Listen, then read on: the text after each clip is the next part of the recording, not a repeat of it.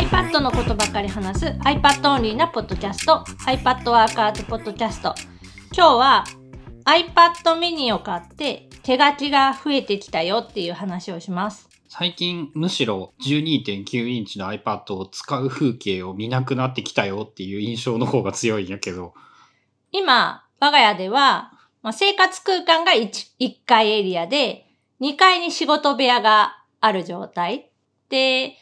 iPad mini を買うまでは、ずっと12.9インチの iPad Pro とマジックキーボードくっつけた状態で、その仕事部屋と住空間の1階を行き来ずっとしてたわけ。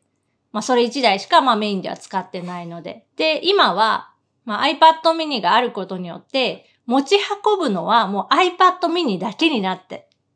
iPad は持ち運べるからいいっていう 製品じゃん。なんだけど、今2台あるから、1台12.9インチ、マジックキーボードについた状態で、うん、仕事部屋のそのパソコンの横にずっと置いてある。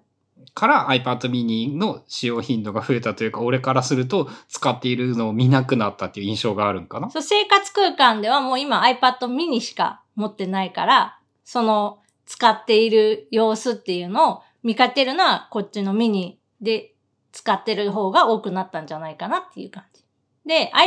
mini を使って、まあ今どういうことに使ってるかっていうと、まあ、ぶっちゃけて言うと、iPad mini の性能が高すぎて何でもできる。例えば動画の編集、ルマフュージョンで動画をガツガツ編集するのも実際できる。問題なく。処理速度的な意味で問題なくできる。問題なくできる。4K 編集はしてないよね。あ、4K 編集はしてないけど、その今自分が使っている画像を合成するだとか、その動画を編集切り出して画像書き出しするとか、そういった作業では、もうね、遜色がない。12.9インチ iPad Pro M1 のチップの乗ったやつと、えー、今年発売した iPad mini 第6世代、えー、A15 ビオニックチップのやつとで、ほとんどその大きな違いは感じないぐらいには、めちゃくちゃよく動く。まあ M1 はね、MacBook Pro が M1 Pro とかなんか MAX とかって言ってまたもう一段階怪物みたいなのになったっぽいから、もう CPU のコスパという意味では Apple 製品は圧倒的になったね。で、iPad mini で不便というか、あえて言うならば、まあ画面の小ささが売りでもあるんだけど、画面の小ささゆえに、その操作がしにくい部分があることが多い。まあ、その、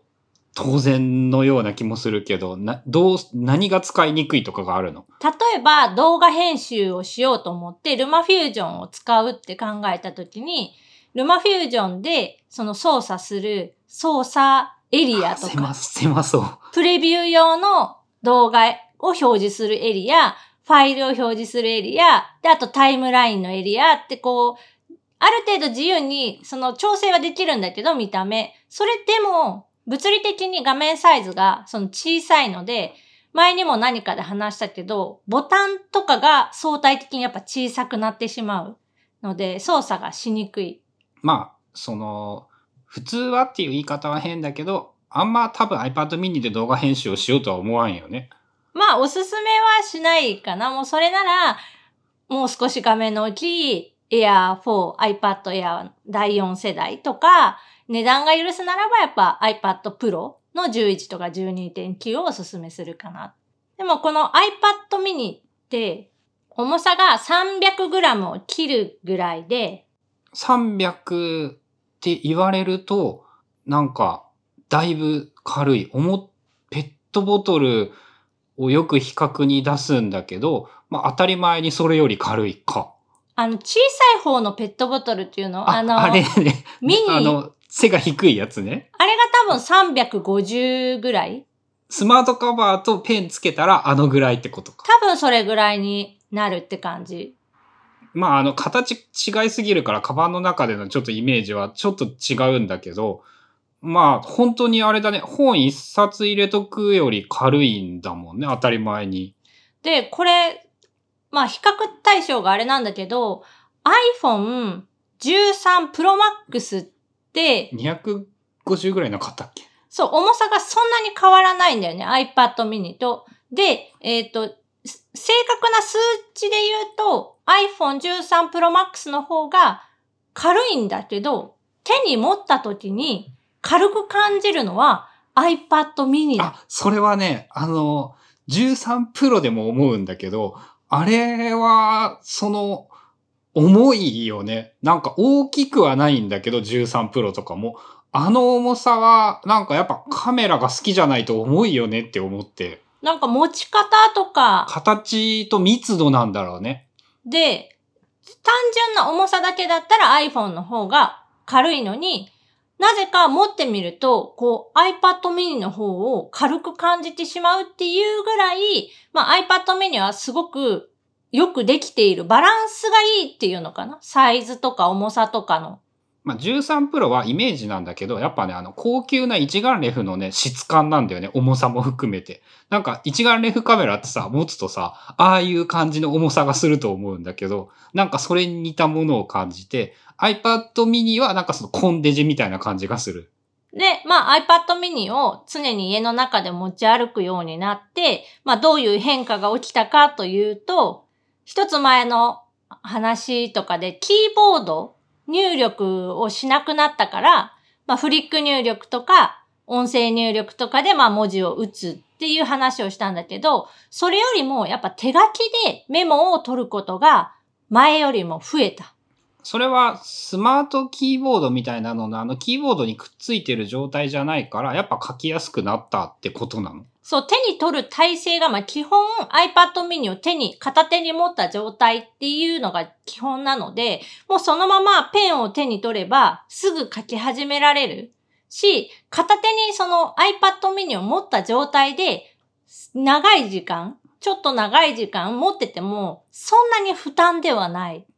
だから場所を選ばない。例えばこれ12.9インチだと、スマートカバー、まあ、キーボードフォリオとか、マジックキーボードから取り外した状態でも、まあ、倍以上、iPad mini の倍以上の重さがある。うん、倍以上あるね。で、それを片手で持った状態でずっと書き続けるっていうのは、やっぱしんどい。あ、膝の上はやっぱ無理で机の上になるって感じなのか。で、今度机の上に置いたら置いたで、こう、ベタ置きっていうの？角度つかない、ね。平らな状態になってしまうとか、あとはそのカメラの出っ張りのせいで、結構ね、ガタガタが気になるあれはね、思う。すごい嫌だ。っていうのもあって、まあ、絵を描くときとかは、ある程度大きな画面が必要だから、今でもわざわざ12.9インチに持ち替えてっていうか、まあ、仕事部屋で、Apple Pencil だけペチャってくっつければ、ペアリングするから、そのまま書き始めるっていう感じで使うんだけど、まあ、それ以外のちょっとしたメモっていうのはもう基本、ミニで全部やるようになった。まあやっぱミニがすごいね。ちょっと気になるのがさ、Apple Pencil が結構邪魔っていう印象なんだけど、その、くっつけとくには、なんて言うんだろう。大きすぎるというか、片手で持つときに Apple Pencil って使ってなかったら邪魔じゃない？まあそうね、それはあるかもしれない。だからといってなんか床にポロって転がしといたら、こう、なくすというか、どこ行ったかわからんくなるというか、そ、そこの問題をもうちょっとなんかよくできないのかなって思うんだけど。ただ、自分の使い方で言うと、多分それが気にならない程度には、その iPad mini を使っている時間イコール Apple Pencil を使っている時間に近い感じの使い方になってる。ほとんどなんか書いてる？なんか書いてる。何を書いてる？思いついたことだったり、今日の予定とか、あの、バレットジャーナルで書いていたようなことを、全部今、その手帳アプリ、ペンシルプラナーっていう手帳アプリの中に書いてたりするし、アイディアみたいなものは、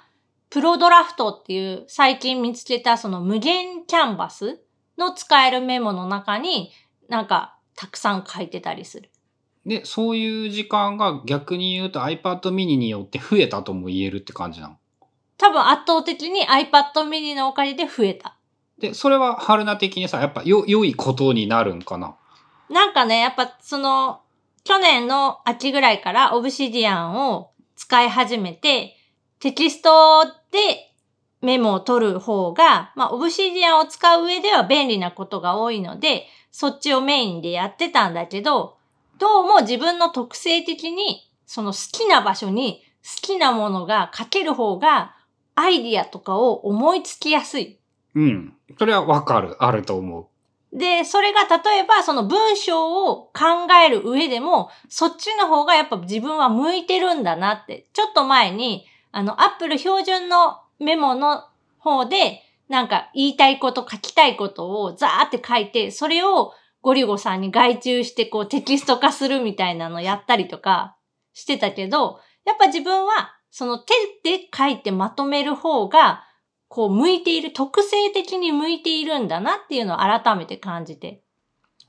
その、比率で言うと、そういうテキストでメモをする数が減って、手書きでメモをする数が増えたっていうような感じ？今またそう割合が反転したみたいな感じ。そうするとあれはね、やっぱその一番プロダクティビティを上げるツールが iPad mini になったってことなのかな？現状はそうかな。で、今まあいいことばっかり言ってるけど、気づいたこともやっぱりあって、長時間その iPad mini で、まあ手書きの文字だったり絵だったりを書いてて、えー感じたことは、やっぱね、書き心地は iPad Pro の方が良かった。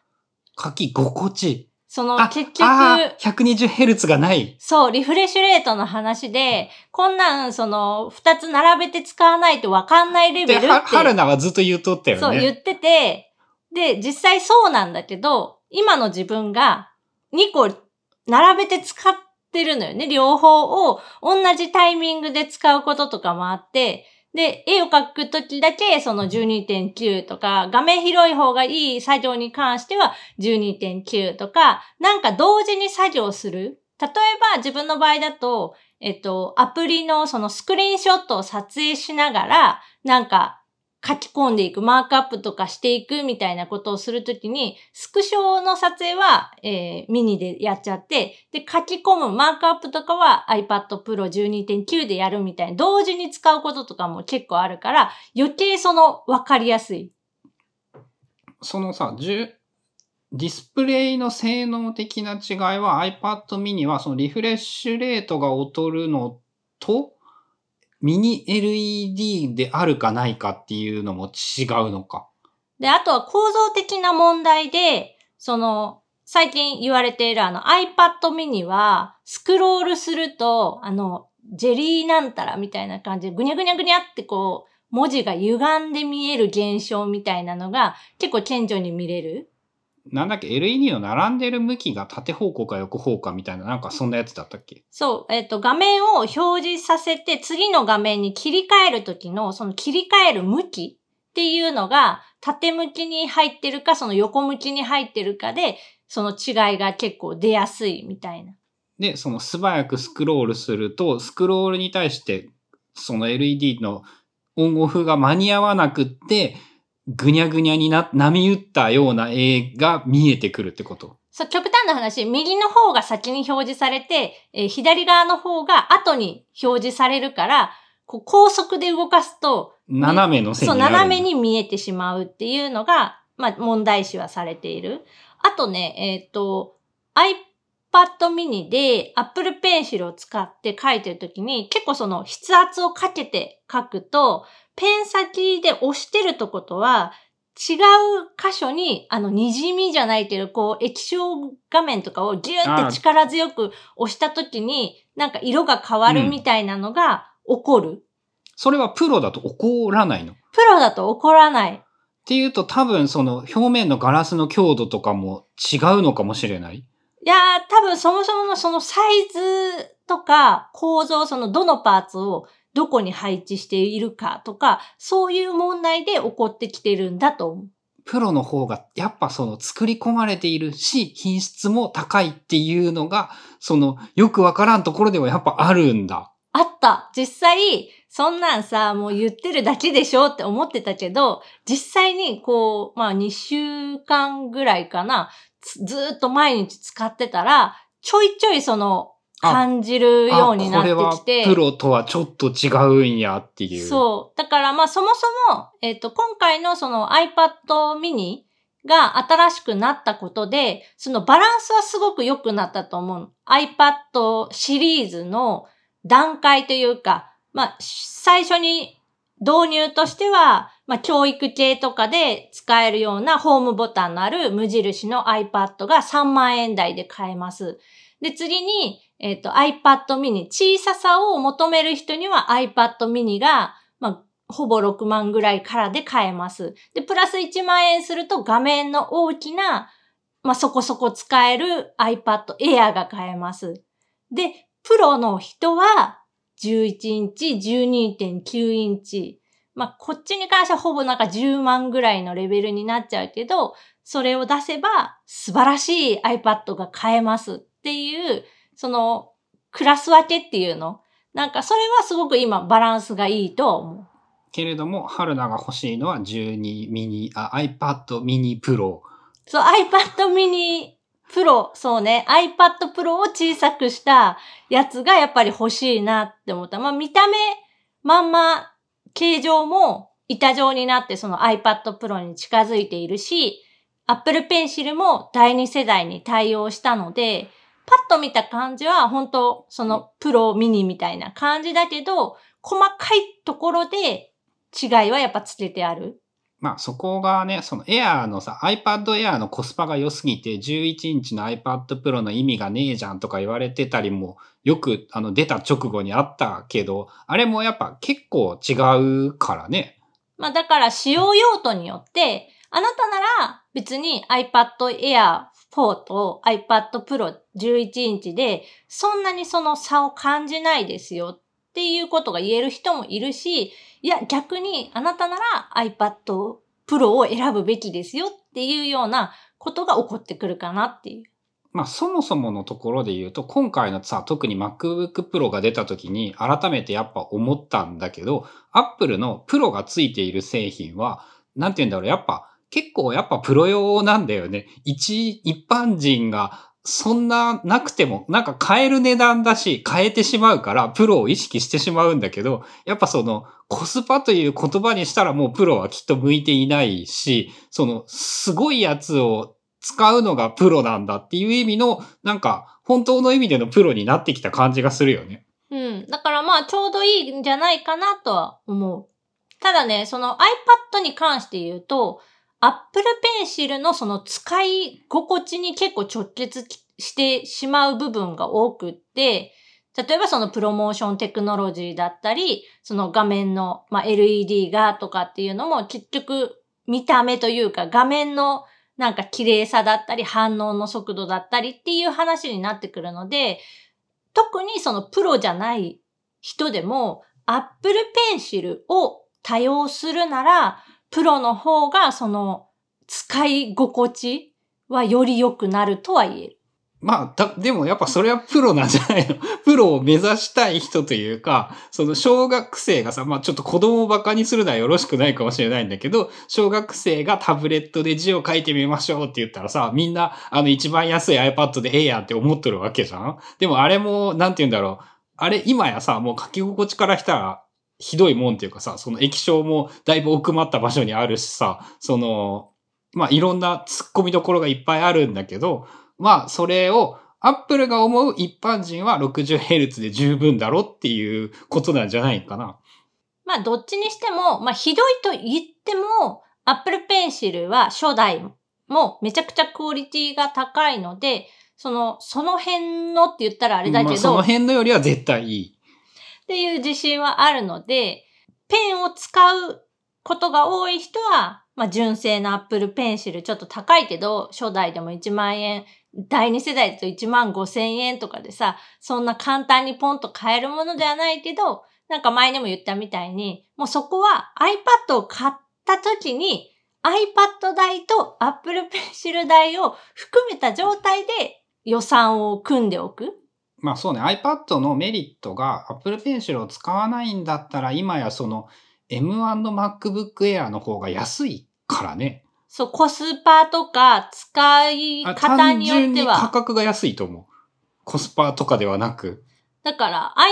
iPad のメリットって、もうイコールぐらいに、こうペンが使えることっていうのがあるから、もうだって軽さもそんなに12.9インチの iPad と比べてしまったら、もう俺絶対 MacBook Air 買った方がいいよって思うからね、自分の場合。だってそこにもし iPad の場合だとマジックキーボードとかをつけたら、もう、20に近づくよね。そう、実はもうあの MacBook Air よりも重たくなってしまう。うん、重さも重いし、大きさは変わらんし、分厚いし、バッテリーの持ちももう変わらなくってっていう感じだね。だから、まあ iPad を使うメリットっていうのがどういうところにあるのかっていうのを、まあ見極めた上で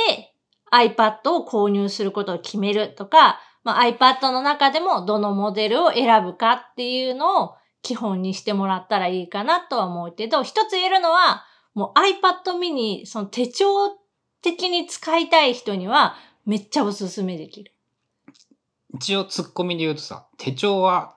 多分高くて、革の手帳で1万円とか2万円ぐらいやん。で、普通に手帳2、3000円で買えるやん。まあ当たり前だけど iPad mini 5、6万するじゃん。そのぐらいの価値というのはどこに、どこにあると思う？そのデジタルにしかできない、まあ、言ったら一番簡単なのって、その無限キャンバスが使える？とか、そのペンの色を何色も何十色も何百色もってペン持ち使え歩かなるくていいか。とか、その書く以外のこと、例えば録音する音を取るとか、写真を撮るとか、そのデジタルにしかできない機能、付加価値みたいなのが iPad にはついてて、で、そこにさらにその手帳的な使い方もできるから、持ち運びの感覚で言ったら手帳を持ち運んでいる感覚で、もっとその手帳よりも拡張したすごいものを使えるっていうイメージ。まあ、それで3年使えば年間2万円。手帳が3000円だとしたら、まあ、月1000円分ずつぐらいの差だと考えられるんかな？そういう風に計算したら。まあ、あとは、その iPad mini なら、まあ、その文房具的な印象で持てるのと、あと、そのサイズ的に iPhone のそのモバイル系のものと大きさが似てる、そっちに寄ってるので、例えばその iPhone をほとんど使わずに、iPhone はその電話専用みたいな使い方。で、それ以外の機能を全部 iPad mini でこう、賄うみたいな感じにすれば、例えばの話だけど、iPhone は別に最新機種じゃなくてもいいし、その容量も一番少ないので済むしっていうので、コストを抑えられるとも言えるかなと思う。中古の iPhone SE2 とか買ってくれば、まあ今だと一番いいかもしれんね。その、まあわざわざ買い替える意味はないけど、iPad ならセルラーモデルを選択するっていうことができて、で、まあ唯一できないのはその電話として使う通話、電話としての通話、番号を割り振って、その番号からなんか発信するみたいなのが、まあ iPad 単体ではできないっていうのがまあ一つデメリットというかネックなところではあるけど、それ以外のことはもうほとんどできてしまう。同じまあアプリが使えるしっていう。そうか。その iPhone 代をケチって iPad mini っていうのもいいチョイスだよっていうことなんかな？そういうふうに考えると。そう、選択肢はそれでなんか広がるんじゃないかなと思う。その iPad12.9 インチをモバイルして、えっ、と、iPhone を使う代わりにその iPad で全部賄うっていうのには、ちょっと特殊だね、そ、そう。サイズ的にもさ、その、カバンに入らんじゃんみたいな、そもそも。そういう問題とかもあるけど、iPad mini なら、その問題も割と少なく済むかなっていう。まあ、Max 買うこと考えたらめっちゃ安いからね。iPhone 13 Pro Max。まあ、プロマックスを買おうと思ってたら、人には、まあ、そんなに高くは見えないかもしれない。まあ、ただ求めているところがまあカメラで写真をたくさん撮りたい、綺麗に撮りたいっていう用途としては、iPad はそんなには向いてないけど。まあ、3年前ぐらいのクオリティかな？これだと5年前ぐらい？に。5年はいかないよね。差で言うと。アウトカメラ、うんアウトカメラはね、11と一緒ぐらい。あ、まあ3年、2年か。2年前と同等なら十分だね、今や。なので、まあそこそこ写真も撮れます。ということで、まあ、今日は iPad mini を手にしてから結構その iPad の使い方が変わってきたよっていう、まあ、お話でした。結論から言うと、やっぱめっちゃいいよってことなんよね。も春菜うめっちゃからすると。そうそうそう。個人的にはめちゃくちゃ気に入っている、えー iPad になりました。ごめん12.9インチっていう感じです。番組への感想やリクエストなどは、シャープ i p a d w o r k e r s のハッシュタグをつけてツイートしてください。それではまた来週、iPad Workers ポッドキャストでした。